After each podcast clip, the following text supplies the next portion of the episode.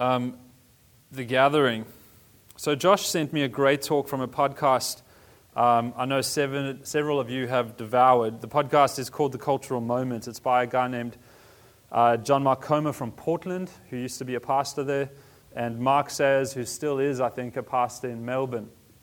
And uh, they talk about what's going on in the Western world at this time. And the uh, specific um, episode was entitled, True Individuality is Found in Dying to Self. And uh, whenever someone sends you something, and I get sent things to listen to and read f- frequently, it's always quite humbling and uh, uh, causes you to feel insecure. Uh, why did this person feel like I should read this or watch this or listen to this? Um, and Josh felt that it would be good for me to listen to True Individuality is Found in Dying to Self. So, thank you, Josh.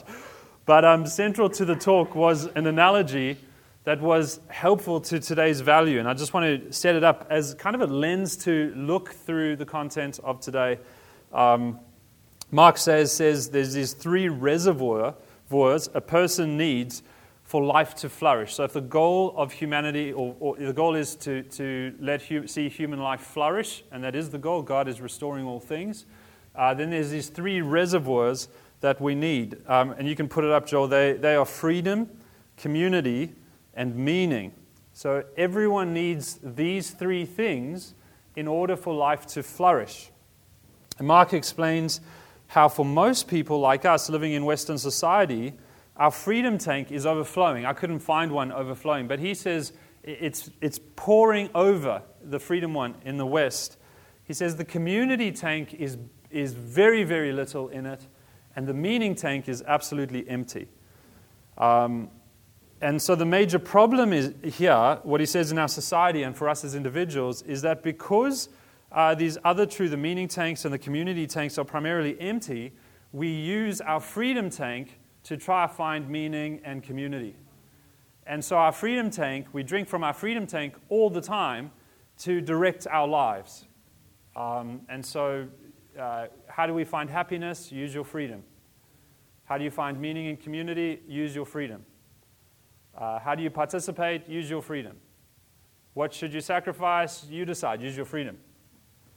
Um, and so he says all the time, this is, a, this is a problem that all the time we're using freedom to try and find uh, a flourishing life. So Ralph Waldo Emerson, the American essayist, wrote that for a person to truly discover themselves, to truly discover this flourishing life, they needed to follow their own conscience, which up to that point sounds quite Christian. I, I hear people within our church and other Christians in Western society say this all the time, and the, and the Bible talks about conscience too. But Ralph uh, says, follow your own conscience, and what that means is do your own thing. That's his words. His essay is called, guess what it's called? You won't guess, I'll just tell you. Unless you know it. It's not called Freedom, that's the obvious one. I did notice that it's dangerous to have Julian up here with the mic. He, he, you like that thing. You usurp Josh's authority very quickly. um, but you're also good on it. Anyway, it's co- the, the essay is called Self-Reliance. It's one of his most famous essays. Self-Reliance. Do your own thing. In other words, the tank that uh, Emerson says we need to pursue is that uh, everyone should drink from freedom.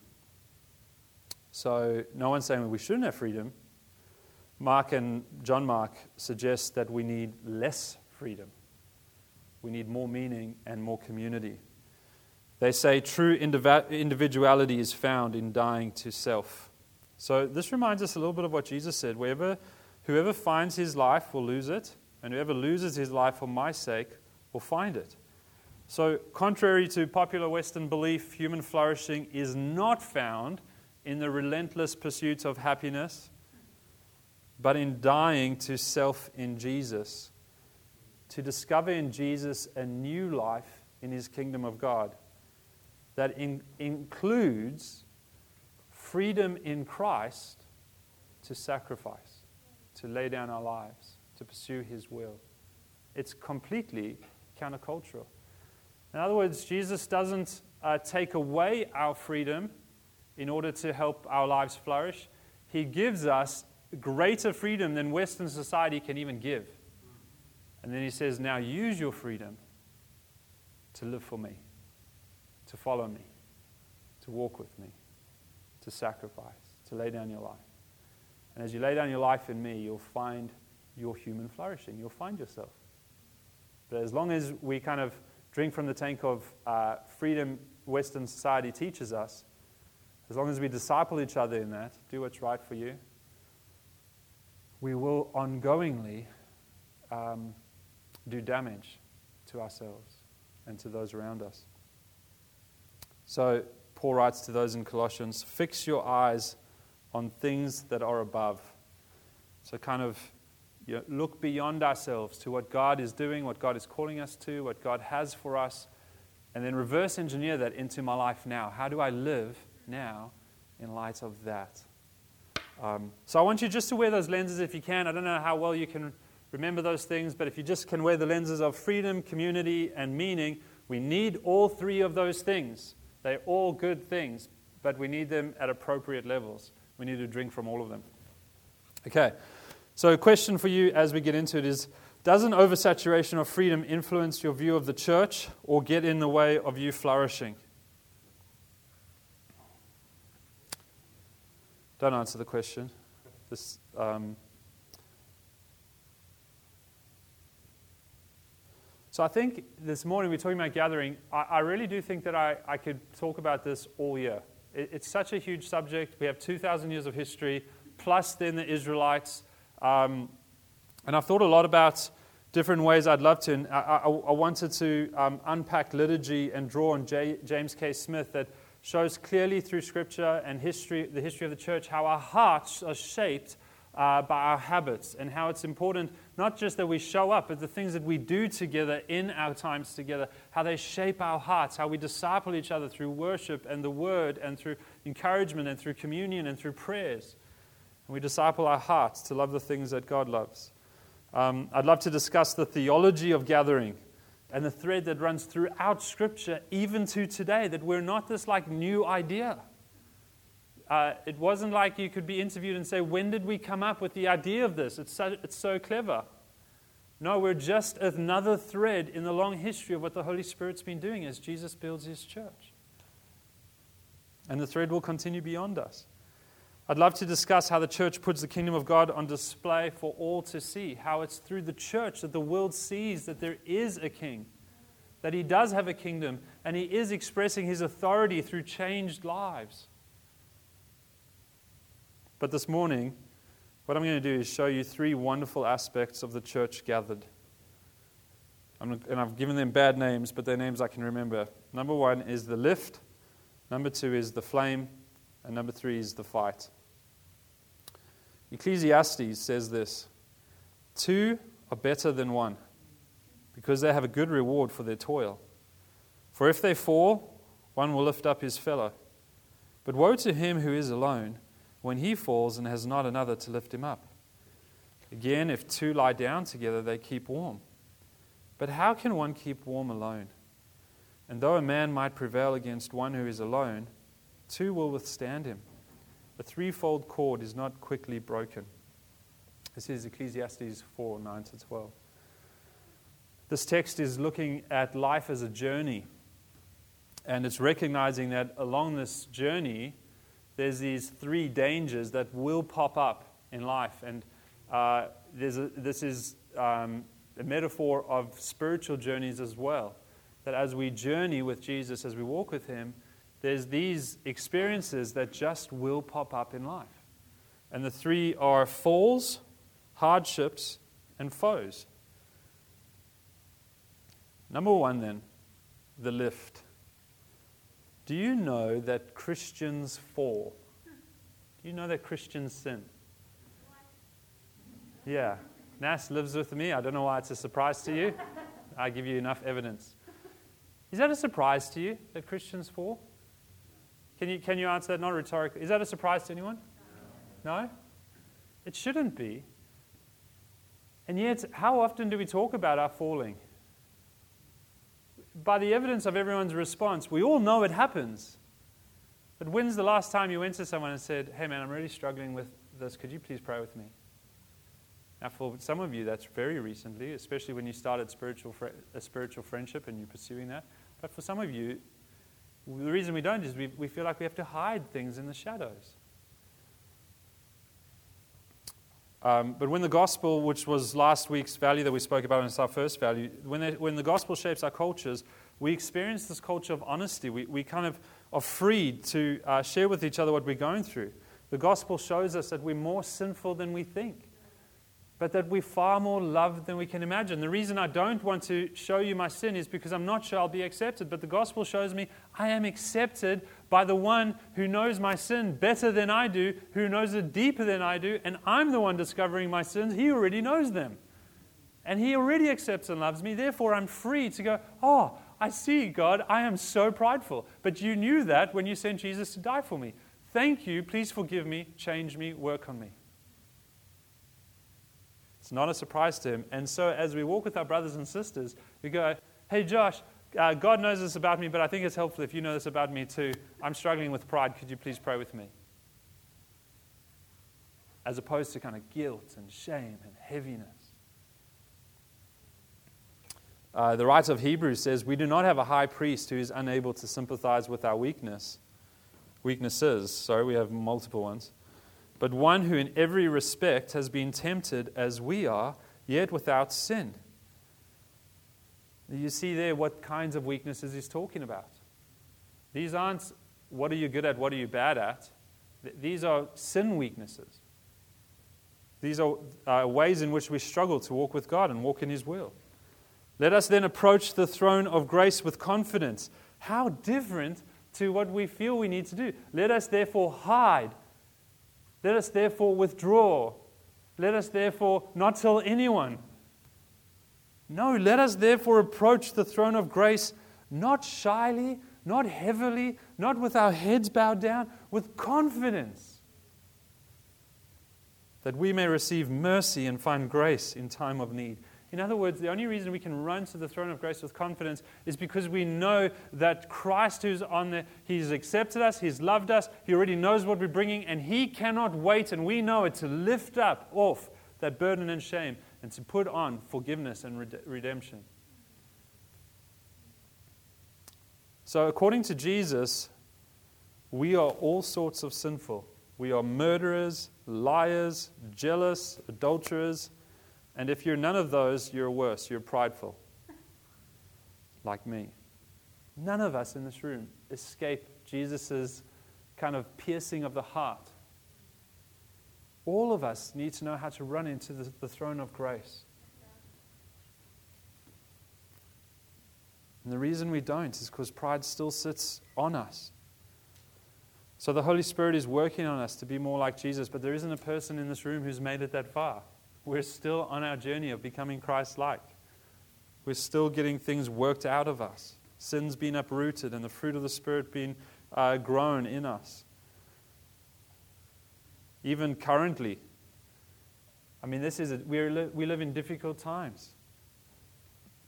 And in these difficult times, if you're like me, then you might be t- tempted, or actually, if you're like me, you might be lacking patience and kindness and gentleness and self-control and maybe tempted to fit, uh, fall into pits of anger and self-righteousness and pride. Yet through faith in Jesus, we are free to admit that we have stumbled and fallen. And this text tells us that a healthy Christian is in one of two positions. They're either in the pit calling out for help, that's healthy, or they're out the pit reaching in and lifting them out. But they're walking together. It's one of the benefits of the gathering is we walk together to help each other out of pits or to be helped out of pits, to be reconciled, restored, and redeemed. So the healthy Christian is not the one who sees no need to run to the throne of grace, but the one who sees their need and runs to the throne of grace. And we run there together. We help each other along. So one wonderful aspect of our gathering is how we join Jesus in bringing people to the throne of grace, how we walk there together. James writes, a pathway we spoke about during spiritual friendship, James writes, uh, confess your sins one to each other and pray for each other so you may be healed. Here's a way that we can run to the throne of grace together. Confess your sins to each other, pray for each other. You don't, you can't heal each other. You're not the one sitting on the throne. Just pray with each other to the one who's sitting on the throne and let him do his work in our lives. So in the church, we all have a ministry of lifting each other up through these many small re- restorations, redemptions, and reconciliations. And it reflects to each other the work that Jesus has done and is doing and will do in our lives. So in a way, we keep um, imbibing and enacting the gospel in each other's lives. It, you know, uh, beware, be, be cautious. I, I don't know if you're like me. It's very easy to imbibe and enact the law over each other's lives. You know, let rem- let me remind you of what the law says, you evil sinner, you worthless human. How many times have you backslid? How many times have you lied to God? How many times have you let him down? How useless a Christian you are. We wouldn't say things like that, but that may be the tone of what comes across in our uh, people's experience of us. But we, the church is called to imbibe and enact the gospel to one another. Redemption, reconciliation, re- reconciliation, restoration. We lift each other up. That's the lift. We help each other stay free in Jesus. No guilt, no shame. Put on his grace. Turn from your sin. Come to him. If that's you today, I'm not going to give you an opportunity now, but when we have communion, take that opportunity to go to a brother or sister and say, will you run with me to the throne of grace? Can we pray together? And you pray with me that the Holy Spirit would help me turn from my sin and I would run in the freedom and grace that he's given me. And then you say back to them, absolutely, there's nothing you could be struggling with that's a shock or surprise. He knows. Let's run. The flame. The passage imagines cold nights on this long journey. Um, and it says you wouldn't want to, you basically wouldn't want to be pursuing your freedom on cold nights. You know, it's all fine and dandy until the evening sets in and you get freezing and cold and you, you realize it's not great to walk alone. Um, and it imagines, you know, what would be much better is companionship, spiritual companionship, walking with others. And there's something, there's an ability to stay warm through the cold nights together that we can't do alone. And uh, many saints in history, and I, I'm not going to quote now, um, but have had different ways of saying Christianity can't be done alone. There's no form of Christianity that's done in isolation uh, or independently of others. Um, it's something that we do together. That's how it works. Do you know that Christians experience hardships? You know that? Just because of life, not because of Not because of sin necessarily. I mean, discipline, God's discipline of them may, may be a hardship. But you know that just in life, Christians experience hardships. I know, like, you may you may have spent time in a church where it, it talks about health, wealth, and prosperity. And so any hardship, you feel guilty that you must be doing something wrong or you're not giving enough or something. Because what God really wants is for your life to be sweet. Christians experience hardships. And the te- the Bible actually teaches us that through our sufferings, we experience God in a much deeper and profound way. And the Bible promises us that we will join in the sufferings of Christ, that the road of the, the, uh, the road of the gospel, or the road of the cross, as we follow him, uh, we too will experience some of what he experienced. Not for the salvation of ourselves, but because it's the way in which he works. It's his path. So we experience hardships. Many various forms of them. Christians experience setbacks and sickness and sadness. We, as a, as a church, as, as members of Christ's body together, uh, we are vessels of compassion and love to one another. It's part of our ministry to each other.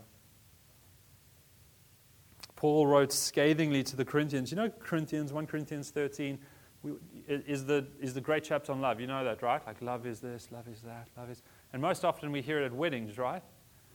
By, by the, and it sounds so beautiful. Bride, handsome groom, they're both crying. Love is patient. Love is kind. Do you promise? Yes, we do. That's not the tone of Paul's letter in First Corinthians. Paul is writing a scathing letter and he's going, do you not get it? Can you not understand? Love is patient and you are not. Love is kind and you are not kind. Love is gentle and there is no gentleness with you, between each other. He's, he's rebuking them. He, he's not writing a lovely poem to them. That's not the one I want to talk about, but just after that, Paul says, now, Paul's tone may have not been as I just communicated it. I'm not one hundred percent sure how Paul's tone would have been. Maybe less intense, but, but certainly having a lot of biblical authority to reproof them. Paul says in First Corinthians fourteen, he says, earnestly desire love. He's just diagnosed that they have no love for each other. And now he says, you need to earnestly desire love. That's what I want you to do. And then he says in a few verses later, since you are eager for the manifestations of the Spirit, strive to excel in building up the church. If you want to look like a church that is Spirit-filled and keeping in step with the Spirit, and you do in Corinthians, you, you want these gifts, and you want to, uh, in that sense, be charismatic and lean into that, fantastic, then strive, be eager, uh, pursue the ones that will build up the church, that will edify one another. What do your brothers and sisters need? Pray that the Holy Spirit would gift you in order to be able to build them up. This word there, strive, um, it's better under, it's better understood as getting to the bottom of the matter. It's not, it's not a word about kind of this relentless pursuit. The, the word there in the Greek is about you, you're kind of seeking away. You, you're digging up.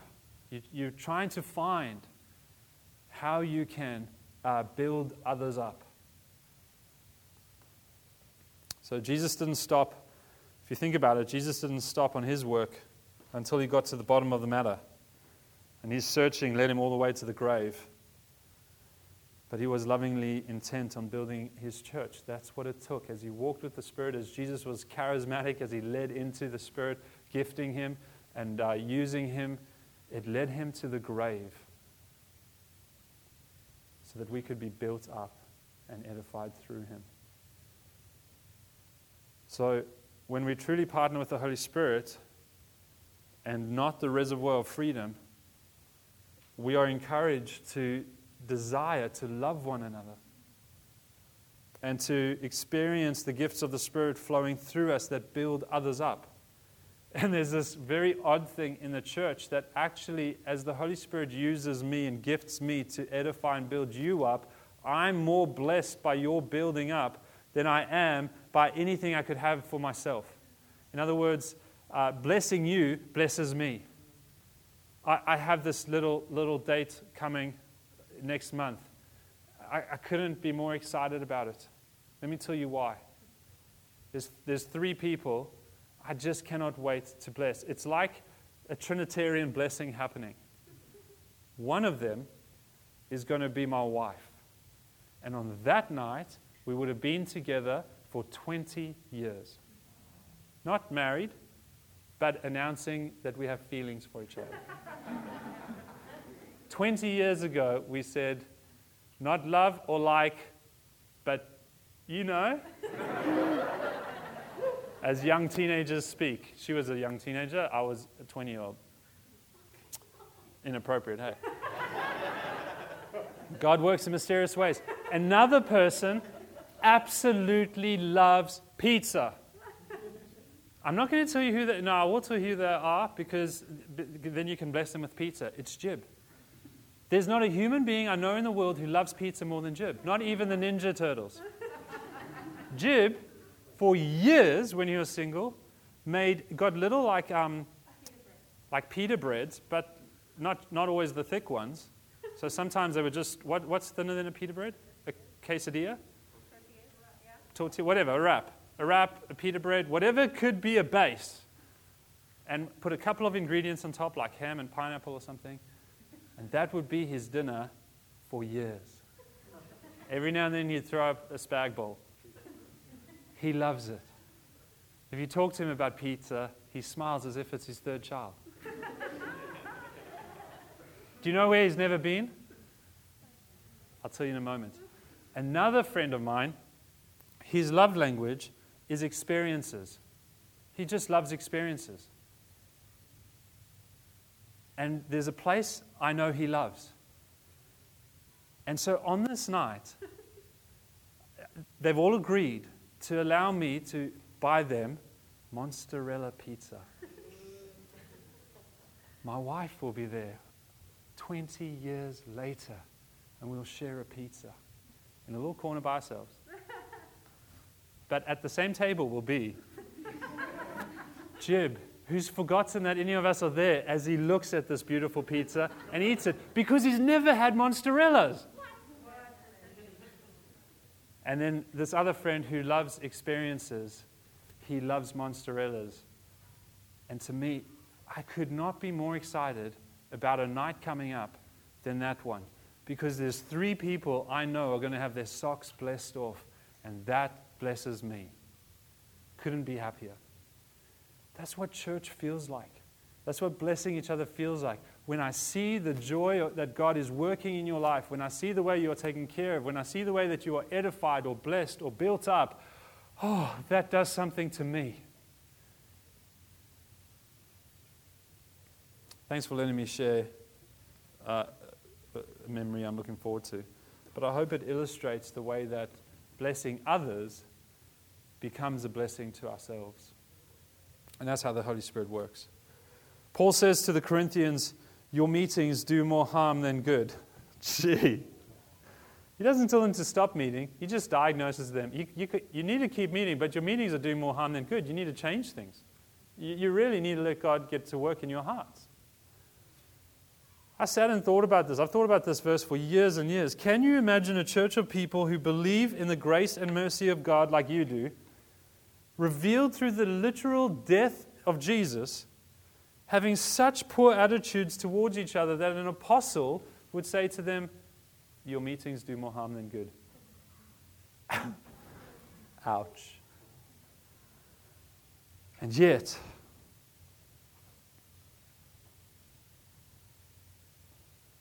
in these times, in these, in these difficult times, it's no longer impossible to imagine doing each other harm. But we're called to do each other good. So let this not be us. Paul's warning to the Corinthians, let that not be us. Another wonderful aspect of our gathering is that we love one another like Jesus. We seek to edify one another through the Holy Spirit. This is an, an expression of biblical companionship. This is how we can keep each other warm. The flames of our hearts for Jesus as we follow him. We walk together. We love each other and we're compassionate towards one another. The fight. Number three, the fight. The fight is not inside. It's not a civil war. It's outside. This passage imagines that there may be a thief or outlaw or even murderer along the journey. This is very different. As you're walking in companionship with the church, you may step on each other's toes and you may go, ouch, you hurt me. You go, I'm sorry, will you forgive me? Yes, I will. Uh, no, it's not in your heart to do that. Okay, thanks. Let's keep walking together. We may need a bit of that. Matthew five, Matthew eighteen, a bit of those types of conversations. But this isn't talking about that. This says, as you're walking along the road, there's going to be opposition. There's going to be marauders, maybe murderers, thieves, and robbers. Jesus says, Satan comes to rob, kill, and destroy, but I come to give life. As you walk together along this road, the spiritual journey, you're going to find an enemy. The enemy is going to find you. The first church says, interestingly, after Peter preached and three thousand people got saved, it says very interestingly, um, the Lord added to their number those who were being saved. So those who were rescued from the danger of sin and death were being placed into communities for their safety and security. They weren't left alone. Because being rescued forever, you belong to Christ, but there's still a spiritual battle. Put into the ranks, you're part of this family, let's go fight together. Do you know that Christians are in a spiritual battle? It's hard to, sometimes it's hard to remember that in our Western society, and in Australia, that's quite, we're quite Gnostic in our society. And sometimes it's hard to remember that there's spiritual battle. Sometimes it sounds weird to remind ourselves that there's evil and good, that there's demons and angels. And it's like, you know, it starts like, whoa, I haven't thought about this stuff for so long. If you go to other parts of the world, it's not strange at all. It's right in front of their face every day. They know that they're against, the spirits are clear to them. Evil and good is obvious to them. There's no doubt to them. It's the majority world. But it, in, over here, it's far more subtle. So Paul speaks to the church in Ephesus. Uh, those Christians, they've been saved, they've been added to the church, they've been put into a body, they have leadership. Um, and he tells them that they're in a spiritual battle against spiritual powers and rulers. And he says um, the spiritual journey, it's not going to be a simple one. Rest assured, victory has already been had. Don't worry about it. Jesus is victorious. But you're going to have a spiritual battle. There's a whole armor that you can put on. Michael Eaton uh, writes about spiritual battles and this idea of walking together along the journey. He says, in this realm, this, this realm of spiritual warfare and walking together, spiritual progress is measured by growing interdependence. Spiritual progress is measured by growing interdependence. Jerry Bridges, a wonderful Christian man who's no longer alive today, discipled thousands and thousands of people. He said when he was eighty-two, he said, I see now my total dependence on the saints, the community, and I see now I've always been dependent on God in community. In other words, I see now at eighty-two that I can't do this Christian thing alone, but also at eighty-two I look back and go, and looking back on my life, I could never do it alone. I just didn't know it yet. But now at eighty-two, I can I can see it. Forget who says it, said it. I wish I could quote them because it's a good quote. But they said, if you lived for a thousand years, you would never outgrow your dependency on others in the Christian journey. You would never become so Christ-like that you no longer needed others. You'd never be so sanctified that you were no longer interdependent on the body of Christ. Not until we go to be with Christ himself will we not literally and, and physically, visibly, emotionally, spiritually need this. Spiritual progress is measured by growing interdependence. Are you more aware of your need for your brothers and sisters today than you were when you were a younger Christian? So we're in a spiritual battle. Let's not fight each other. Let's fight against the principalities and powers. I would hate, I don't, I don't really know how to talk about demons and things, and I don't really want to, but I would hate it if there was some kind of demon in Perth and, and, they, were, and they were charged to to uh, come up with schemes against the church. And as the demon looks, at, makes some sort of analysis, goes, reports back, kind of in the Screwtape Letters way, reports back and goes, nah, leave them alone. They're kind of hurting each other themselves. We don't need to do anything. They're not expressing the love of Christ. They don't have patience. They don't have kindness. There's no abundant expression of grace. They're each doing their own thing. They're drinking from the pool of freedom. Leave them. If we do something, they may notice. Let's just watch. I, I, I would hate that. Wouldn't you hate that? Our enemy enjoying what's going on? We fight alongside each other. We fight for each other. So three wonderful aspects of the gathering, and I'm closing, is we lift each other up when we fall, and we will fall.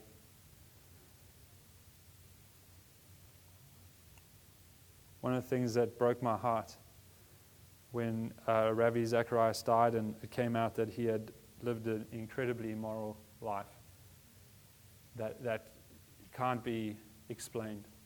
It, it's just dreadful. Was hearing a group of pastors say, I wonder if he was even saved. You know why my heart broke?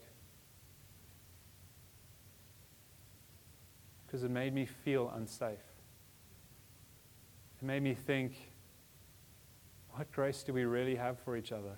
Is there a line at which you cross that you're no longer a Christian? Is there any place from which you can't run back to the throne of grace? If you die before you do, does that make, leave you out? We can't make each other feel that way. We must make each other feel like there is no line too far away to run back to the throne of grace. There is no distance too far. There is no time too late, to, unless you're dead and you can't do it. Then we'll figure out what the Lord of all does. But if you have breath in your lungs, run to the throne of grace. We lift each other up when we fall. We encourage, number two, we encourage each other's faith through the love of Jesus and the gifts of the Spirit. That gets exercised here in this community. We fight for each other. Number three, you have spiritual war battles. I have spiritual battles. The elders have spiritual battles. The church has spiritual battles. Christians in Perth have spiritual battles. We fight together. Luke wrote that they were, at the beginning, the, this first group of believers, he said, he, he, he uh, Luke was writing about them, and he said they uh, were devoted believers. They were devoted. They were devoted to the apostles' word, to the, to the preaching. They were devoted to Christ-centeredness through uh, communion. They were devoted to deep fellowship with each other. They were devoted to dependence on God through the prayers. But they were devoted. Not the pastors were devoted, or the deacons were devoted, or the community groups leaders were devoted, or Joel and Jono were devoted. They were devoted. The church was devoted.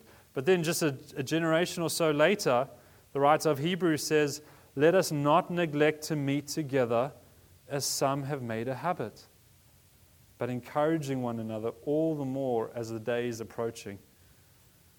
In other words, hey man, this isn't a law, but don't drink only from the pool of freedom.